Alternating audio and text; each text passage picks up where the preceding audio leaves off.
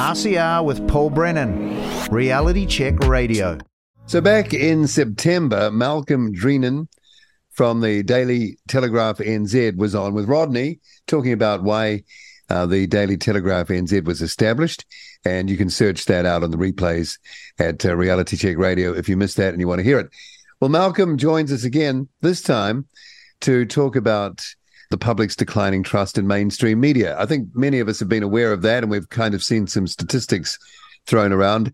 And then there's a piece in the BFD, an opinion piece by Mark Freeman, The Public's Declining Trust in Mainstream Media, posted on the 18th of October. Let's pull apart some of that. Um, the report that uh, I guess the most recent report we can refer to is the Reuters Institute Digital Media Report. Uh, the global average is a 50% distrust in the media or 50% trusting, but it's more in New Zealand. Trust is only at 41%. How come you think we're different? How, how come you think we're sort of less trusting? Any idea? Well, I think uh, especially if you look at the COVID, the COVID era, um, in in some of the other countries around the world, where they had similar approaches to COVID with the mandates and the lockdowns. Um, the mainstream media in those countries are actually publishing uh, opinions and, and articles which are going against the, na- the narrative that they had in place for so long. But in New Zealand, the mainstream media are continuing to refuse to acknowledge any harm or um, bad outcomes from the vaccine and government policies, and they, they seem to be doubling down and totally ignoring the situation. But um, with uh, other countries, especially Australia, Germany, and the USA, um, the main the mainstream media are actually slowly but surely um, offering up opinions and articles which are, you know, by people who uh, are going against the narrative. So I think they're trying to regain some of that trust overseas. But in New Zealand, the media seem to be doubling down. Okay, if um, if that figure is accurate in New Zealand, then your publication would be seeing a rise in what subscribers or, or people um, accessing your content. Have you seen that? Yeah, it's uh, it's definitely up and down. I mean, there is uh, um, it's just, but overall, it's a steady rise for sure. Um, there are there are peak periods where there are articles which um, uh, draw a, a, big audience um, and uh, create a spike in visitors. But um, generally, yeah, overall, I mean, the, the, Daily Telegraph started with a with a big bang in terms of um, the number of people who are visiting the website, and and since uh, I would say early 2022, uh, the the brakes have gone on from big tech and government, etc. Oh, okay. To try, try, to strangle it, but um, yeah. yeah. there's definitely uh, a growing audience week to week and month to month for sure. So, do you think you can categorically, with confidence, say that you've just speaking to that point you just made that um, the government or big tech in cohorts with the government has been throttling you. Yes, without a doubt. Without a doubt. Yeah. Um, and it's when I say big tech, it's uh, certainly Google, Facebook, Twitter to a lesser extent. Um, but certainly, yeah, the big uh, search engines um, we're banned from, you know, enrolling for any sort of monetization um, of the website, not allowed to use Google Ads. Um, you won't. You would hardly find Daily Telegraph on a on a um, Google search result, um, even if you type in the exact phrase or the exact title of a of an article, which we would be the only website in New Zealand publishing, you you still wouldn't find it. Instead, you'd get uh, results which were from mainstream media sites which were not relevant. So, yeah, for sure, it's been throttled by big tech, and I think that it's the government um, uh, having a hand in that with big tech to try not not not just Daily Telegraph, but all independent media. Um, we we certainly are punished severely by big tech, whereas the mainstream media um, are promoted um, constantly by big tech. Yeah. I mean, for for example, I bought a new uh, a new Samsung phone the other day, and the first time I turned it on, uh, turned on YouTube, I just get New Zealand Herald stuff videos. So like uh, preloaded preferences, preloaded. preloaded. Yeah, and all the recommendations for news are, are Stuff or in NZ Herald. There's no independent media that they're promoting. Yeah, because the, the the manufacturer of the phone, what interest is it of theirs to do that? Yeah, exactly. Uh, and I was quite surprised with that um, when I when I saw what the phone the first time I turned it on. I, I was not expecting that, but it's already preloaded, wow. and that kind of shows you that you know they get a um, you know preferential treatment that uh, independent media could only dream of. But who gives them that preferential treatment? Have you had any word? Has there been anything said to you back channel that the government's been messing with your business? Um, I I haven't heard uh, directly from anybody about that, but I've I've seen a report uh, that was uh, floating around about a year ago, where they had uh, listed a number of websites, um, Daily Telegraph and Daily Examiner, um, I think Counterspin and and other independent independent ones where they were where they were targeting. Um, right. Okay. Independent media for sure. Um, I see that uh, the head of Radio New Zealand, Paul Thompson, um, recently expressed concern about the general public's declining trust in mainstream media, and some of the reasons he gives, and I'm sure you're aware of some some of them. News fatigue. Do you buy that? Yeah, I do. I that's I think that's um, one of the few things that I agree with him on.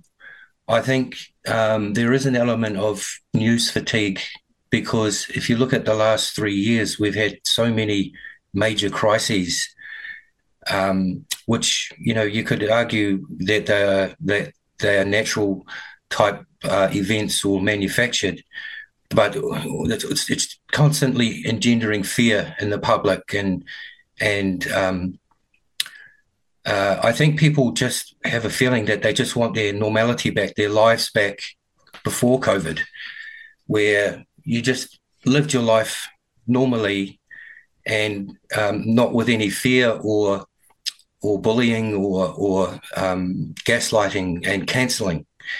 Um, but every day we seem to have story after story, both in New Zealand and overseas, where it's a big crisis, it's, it's hysteria. Um, and I think there's there is a, a longing for a lot of people just to have normality back.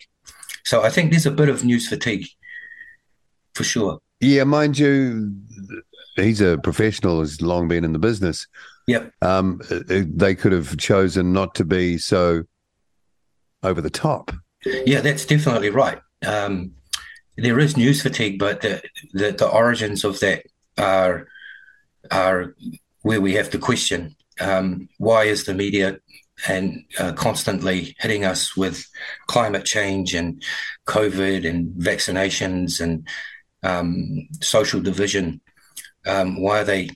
You know, it seems like it's it's a it's a um, unnatural thing that they're trying to do to create this constant state of hysteria and fear in the public um, and there is that, and the fatigue comes in because I think a lot of New Zealanders are just longing for those days where uh, none of this was happening on a daily basis or weekly basis.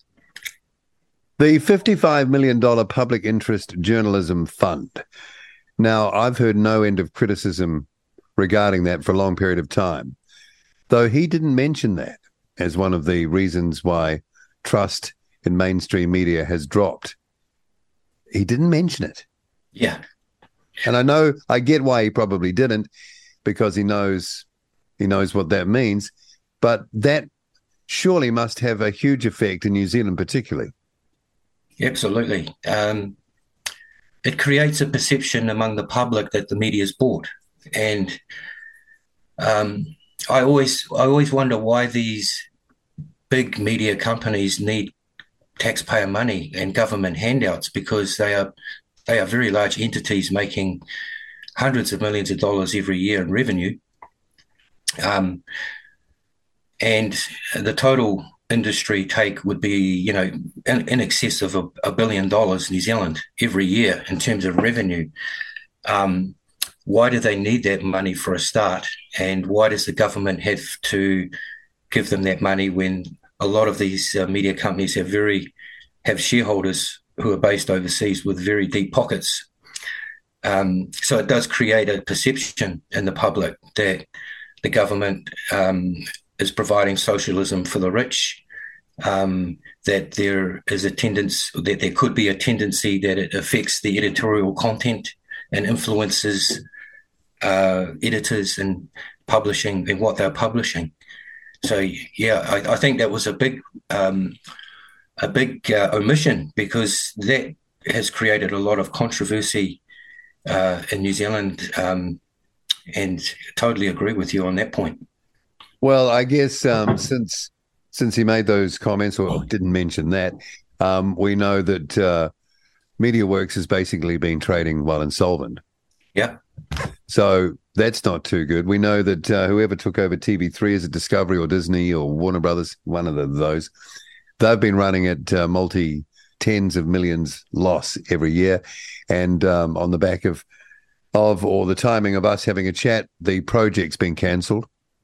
So that's 28 people out of work. So they're not doing too well. The Herald have had their lowest profit in memory, only 2 million, and um, are getting ready to heave a lot of staff. Uh, a lot of these media entities are paying the government a huge amount of money for transmission facilities. So you're talking about the deep pockets, but actually it's a pretty sick environment by the looks of things. Yeah, it is. Um, and uh, yeah, I think when we look at the numbers and the decline in trust, there's a, there must be obviously a um, a counterpart uh, decline in in uh, eyeballs and ears listening, and therefore advertising revenue. Um, so yeah, it's it's it's difficult. I mean, but I mean, we live in a capitalist society. We're supposed to be survival of the fittest. Um, we must, as as as a society, we must have incentives for uh, small operators to dream big, and and if um, the big operators can't keep their house in order and operate properly, then proper capitalism, which I subscribe to, should mean that uh, you know the big guys fall and the little guys can take over their place.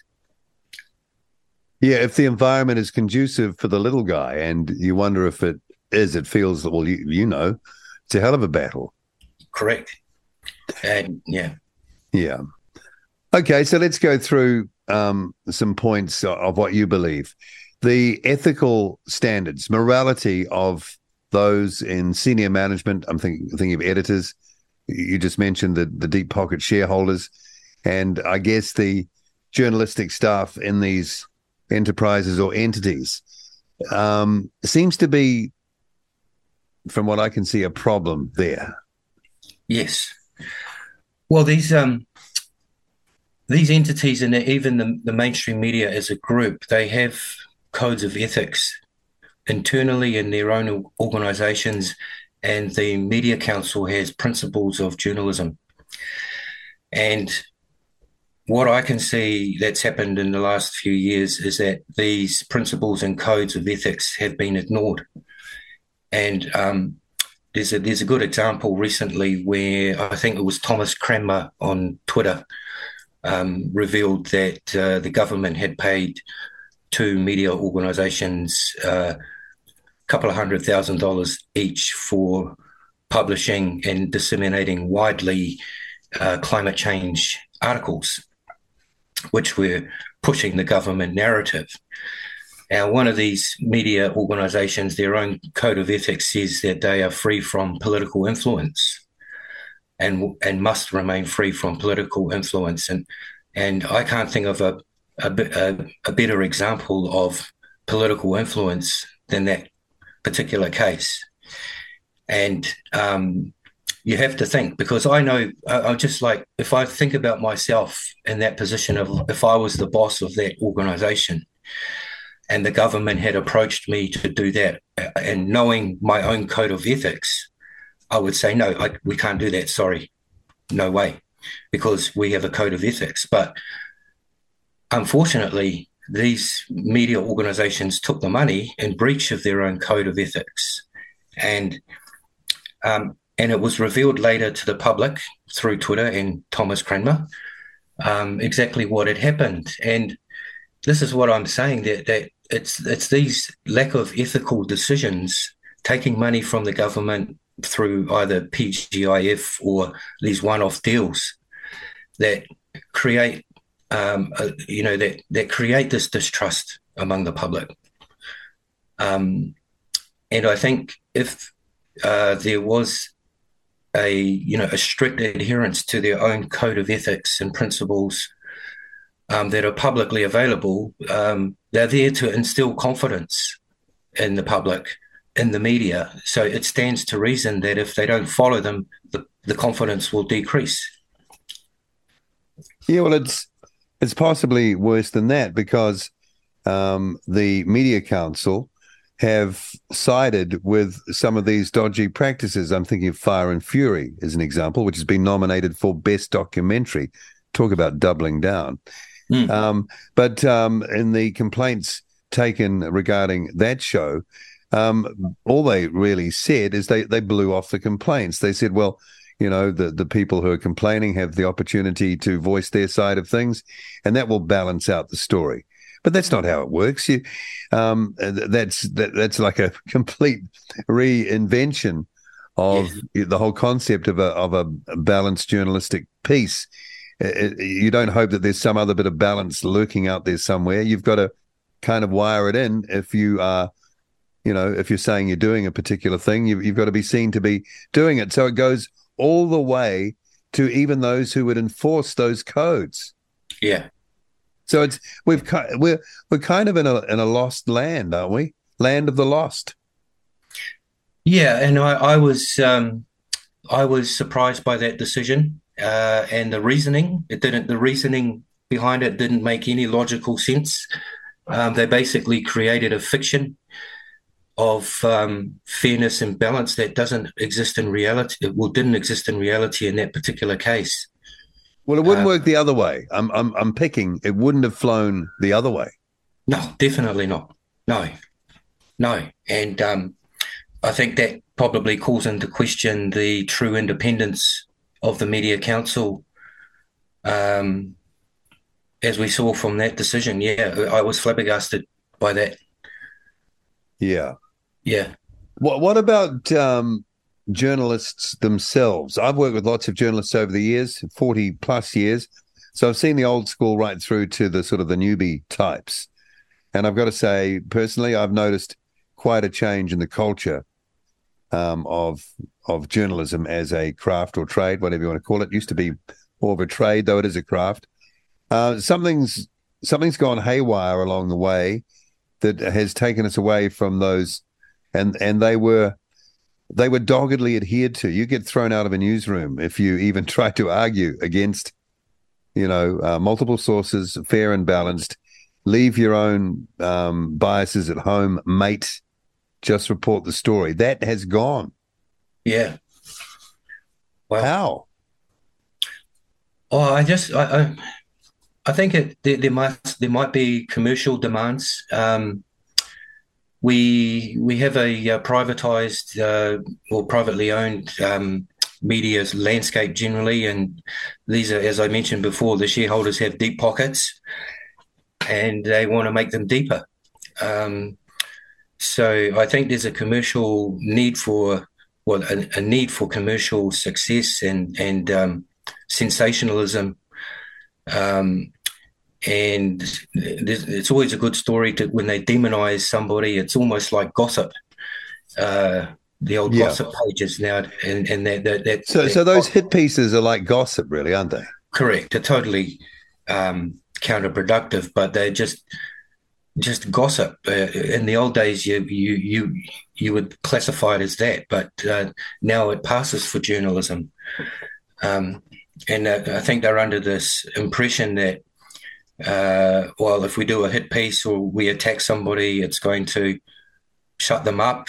Um, it's going to draw a big audience for that particular article because you're going to get both the people who support that, the, the, the victim of the hit piece, and the people who um, are against it, all coming to read that article. It draw, they, they will draw a big audience, but I think again, it's it, the, those kind of practices are counterproductive because um, as time goes by, and in the, in the particular case of COVID, where a lot of the people who spoke out in the beginning uh, have been proven right. Um, it's come back to bite. It just comes. Yeah, but they're still bite. calling people conspiracy theorists and uh, vaccine deniers, and I'm still seeing those terms kind of still every day in the yeah. media. Yeah, that's that's the doubling down that I was mentioning before. Um, Yeah. They're just going hard and not not relenting and not admitting any fault, and that's I think contributing to one contributing factor to the the the you know the surprise well the the big figures that we're seeing in these um, research uh, papers about the, the the numbers of people trusting them decreasing. They must know that there's if things carry on this way, there's no coming back for them. Yeah, I I think for some it's a terminal. I think uh, some of those brands that we see today uh, in the landscape, I think they can't come back. Some some of them will survive, but I think some are just so tainted and so going woke for broke and doubling down that um, I think it's inevitable that some of those big uh, players in the ma- in the media market, well, they'll they'll have. I mean, as a minimum, they'll have to rebrand um, because Well, they'd, they'd have to rebrand yeah, um, in in a very extensive way, so they'd kind of bury the previous brand, so no one even knows that they there's any connection. correct. Yeah, Whoa. that's what I think. I, some will survive, but I, I I I do feel that there are one or two that won't, and they'll they'll have to have a massive clean up, a total rebrand, and a total change of attitude Um. Okay, um, that's on the the commercial media side. On the government media side, let's look at Radio New Zealand (RNZ). I think since I left, and I don't claim to have any um, part in this, but since I left, which was 2019, they've lost over hundred thousand listeners. Yeah, Now that's a significant chunk of audience, and if that decline carries at the rate that it is, they will literally be a minute player eventually, um, with just you know a handful of listeners. Yet I think um, with the latest increase that the government has given them, they're close to fifty million dollar budget. So how can you justify spending that money for such a small number of people? It's like Concert FM; they get a Yeah. lot of money spent on them. Do you think? What is your opinion? Do you think New Zealand needs that network anymore? Do you think they've done their time? That they're so like an artifact of history that as time has come, if they were to disappear, would anyone really notice? What do you think about that? in terms of RNZ, Yeah, but number Oh. one with RNZ, I don't want to talk about TVNZ next because it's the other big one, Yeah. and maybe the uh, Maori um, TV and th- their supplemented media. Um, Given that we know now with some of the players in the digital space, there's you, what you do, there's us, there's the platform, there are others. We know the cost of entry to that is quite doable if you get your ducks lined up. So it's not as if you know there's a there's a, a great wall stopping anyone from setting up. Mhm. Um, uh, and of course, uh, those entities are kind of even too big for that space. But I'm I'm just wondering if if people start to need thinking now, uh, start to th- need to think now that of a world without these entities anymore. Well, I think uh, I think there is a place for government, um, a me- you know, media which disseminates government information, but uh, that Uh, what would, that what would that be? Latest policies and um, correct? Yes, and and um, uh, select committees and, and that sort of stuff. that's right. Yes, Okay, um, not Jesse Mulligan in the afternoon no, no, or the panel with Wallace. no, not not. I mean, they can have that, but that it should stand and fall on on market principles. If the market Um, if the market uh, is attracted to it, then good luck. Uh, if it's not, then I don't think taxpayer money should be funding that kind of content. Um, yeah, especially to that kind of you know that that amount of money is is is uh, huge. Um, yeah, it could be spent. Um, you know, that's a lot of cystic fibrosis drugs to stop yep. uh, lung transplants. Let's put it that way. That's correct. Yeah. Um, yeah, there is a place for government, the, the dissemination of government information, but that it should stop there. Um, well, it doesn't need to be a radio network necessarily, does it? No, they could have a you know a website, um, and and it, to some extent they do. It, you know, they have the the the, the beehive.govt.nz, which is um, basically uh, press releases from government, cabinet, and prime minister's office, um, and um, yeah. So, yeah, so that's already basically there. So correct. So th- they could slip beneath the waves and probably wouldn't make much of a difference to most New Zealanders. Yeah, I mean, with the with the with the dwindling audiences and and the the, the competition that's um, been created and has been has been created through the pandemic, we that's one of the positive things I think to come out of the pandemic was the was the establishment and proliferation of independent media. Um, and uh, yeah, if they can't handle the market, the, the market demands and what the market wants, um, I don't see how the government uh, can justify funding funding them. That would go then for TVNZ. They've made a $15 million loss. They're talking about laying off people, advertising yeah. revenues down because old style TV is just isn't perceived as having the value it used to it used to have. And I used to make TV ads, so I know about that world. Um, uh, also, uh, obviously, um, you know, they're kind of tainted with this mainstream media issue as well. Do we really need to look to the government to bring us Celebrity Treasure Island? Really? No, no. And and and again, that, that has been an argument um, or or a you know, there's been arguments about the, you know, the role of TVNZ um, as a public service broadcaster. On the one hand, it has this conflict with um, um, between providing content which is of what they call public interest, but on the other hand, having to make a profit. Um, and then you you end up with the situation where you get uh, the old reality TV mixed in with um, proper or more serious con. Uh, well, there are there aren't. I, I, don't think there is any serious content, is there? yeah. Well, yeah. That, that, that, yeah. That's you. You're probably right on that. Um, I mean, I yeah. I to be honest, I haven't watched TVNZ for years. No, yeah, I'm the same, but I do try and stay across sort of what they're offering. Yeah, I know my parents uh, and that generation, um, they they still kind of watch the old TVNZ news at six o'clock, but um, I can't think of anyone in my circle of friends and acquaintances who, you know, religiously would sit down at six to catch the news. They've they've already got it via internet or social media. Yeah, and they don't necessarily trust it anyway. Correct. Yeah. In fact, it's like a parody of news.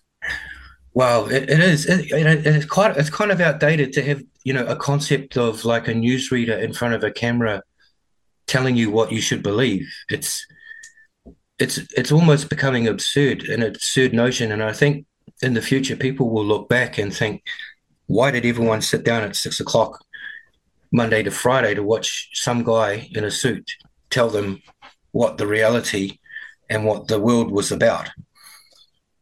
Yeah, yeah, it's sort of quaint. Quaint, yeah.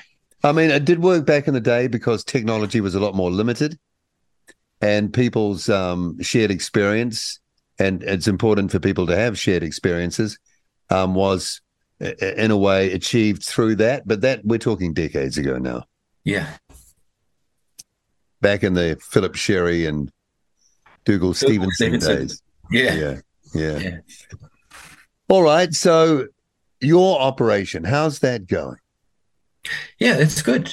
Um, it's uh, I'm I'm really um, thankful because there's a there's a really good core group of um, readers and audience who who um, uh, spread the word um, despite the difficulties faced with uh, big tech and interference, etc. Um, I get a lot of uh, pleasure out of um, the messages that I've I receive and and people sending emails and things like that. Um, it's uh, growing steadily, as I said. It, it started off with a huge bang, but uh, when I mentioned to Rodney in my last um, interview, you know, uh, probably about four months after it started, the brake started to really go on in terms of trying to strangle it.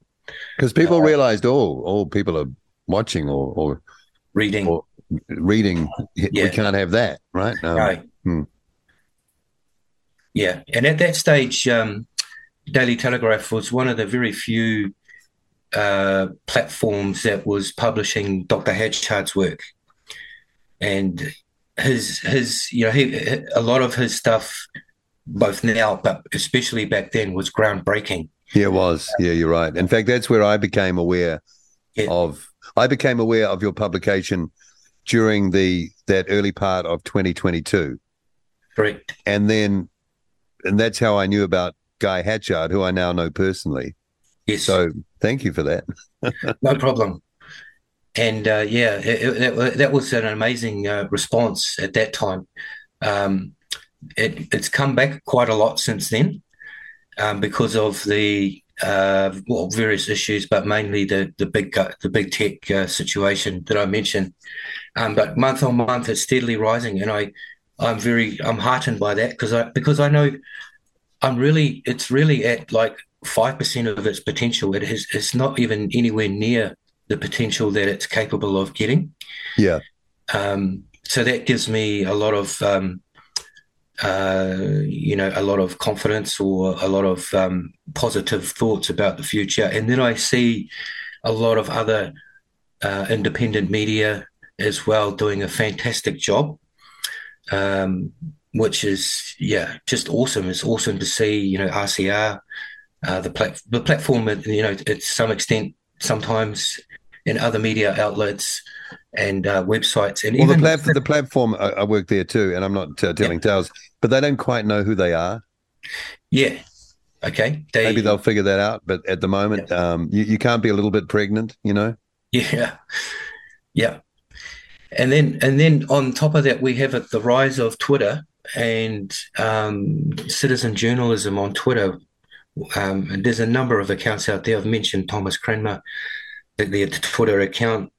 Um, but there's others there that are publishing information. There's, for example, well, well, well, it's interesting. Sorry to jump in. That Thomas Cranmer has now joined the ZB team. Yeah, that tells yeah. you that they realise, doesn't it? Yeah, I thought I thought that was uh, a quite incredible development from from many from many angles. Um, um, but uh, yeah, the quality. It, I think it, it's just the quality of of what he was releasing and the importance of what he was releasing. Um, the mainstream media or the you know the media uh, were probably uh, highly attracted to that because yeah.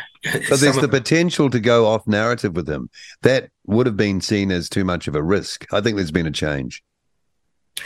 So, sorry, what was that, Paul? Um, publishing him earlier or engaging him earlier there would have been a sense in the organization i am thinking that there there was a risk to going against the expected narrative with potentially some of his content.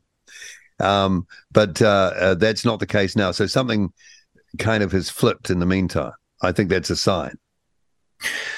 Yeah and um, he's still he's still continuing to release uh, important stuff on twitter uh, in his personal capacity. Yeah um, there's also a gentleman, Simon Anderson, um, who's he's done some great work because he gets out his camera and he goes to uh, you know public events and protests and things like that. So, um, and you know, in America, some of these independent journalists and and media uh, outlets actually get massive ratings compared to the likes of CNN um, yeah, they, they dwarf the mainstream dwarf, networks. Yeah, but that's why you're seeing laws coming in now that anyone with over 10 million subscribers or uh, revenue over a certain level is going to be sort of reined in. So they those newer entities that are doing well are coming on, you know, radars now as well. Yes, big radars. Um, yeah. yeah, yeah, You can see. I that, think uh, yeah. why. Hmm. Yeah, and it'll continue. I mean, I think Twitter uh, is is is a platform where people with um, important information can reach big audiences and dwarf the audiences that the mainstream media uh, or the readership that they may they may have for their publications. So I think yeah, it's a very interesting time going ahead. The the mainstream media is under attack from a from a lot of different angles, and um, they're, they're, they're vulnerable uh, in in many ways.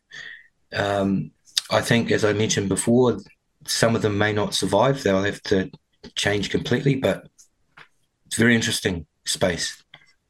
You might have the pick of the crop of of journalists looking for jobs. well, would you want them? I don't know. Well, yeah, and I yeah. mean, yeah. So, so you're in it for the long haul. Yeah, I mean, uh, it's something that I enjoy. Um, I enjoy doing. Um, I um, like to give different perspectives on various issues that the main that the mainstream media are just providing that one narrative. Um, and it's you know it's funny how all the main, we've got about you know maybe half a dozen to a dozen mainstream media outlets in New Zealand, and they're all parroting the same narrative on on these big social issues um, that that are fa- that that we're all facing today. Yeah. Um, so I enjoy, uh, as I'm sure many other people who would enjoy as well, just providing a different perspective, content with that has a different perspective, well, I think you're right about the potential for growth, and um, when when you sense that it's just the beginning, and uh, um, you, you, see a, I guess a um, a marketplace which is is quite expansive the way it's turning out. That it's there for for for the you know the picking off. Let's say. I think I feel the same way about what we're doing at RCR. Okay, you start out, you know, best way you can, but actually, it's a at the moment it's not a a um, um, a hotly con- contested space yet. So that gives it time to grow, right? You'd, you'd think that about what you're doing. Yeah, yeah, absolutely. It's um, you know, I mean, the reality is, we, I'm the Daily Telegraph is like a a pinprick on on the on the on the body of the mainstream media. It's it's tiny, absolutely tiny. But yeah, at I the moment, it, at the moment, yeah, and and um, but the potential is there, and I, I I know deep down in my heart that I you know it's literally five percent of the potential that I believe it can reach. Yeah, I think we we we feel the same way, kind of, yeah. as you. All right, fascinating chat. Is there anything else? You'd, any other point you'd like to make? Anything I've missed in me sort of droning on a bit too? I'm not saying that you were. Don't no, worry. Um, um, anything else you'd like to say? Well, I, the only thing I is is that you know there are some things that there are still some things that the main well the mainstream media is is absolutely critical to the proper functioning of democracy, right? Yeah, social cohesion, and I I, I have um, the problem is is that they are not properly functioning because of these issues that they have. And I think it, at the basic level, it's the failure to report balanced and fairly. That is the crux of the problem that the mainstream media have. And what what um, flabbergasts me is that the people who are in charge of the mainstream media they know their duty.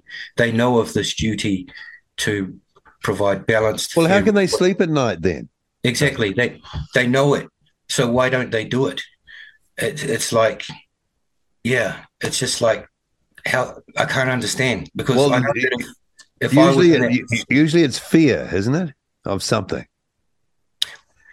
Correct. It's it's like uh, you know fear and wanting to keep their jobs uh, and status, the status that that job, those high, though you know those highly responsible jobs. Um, That's so facile, though. That's so facile. uh, especially when you compare it to how many tens of thousands of brave New Zealanders um, in the pandemic chose medical freedom over their job.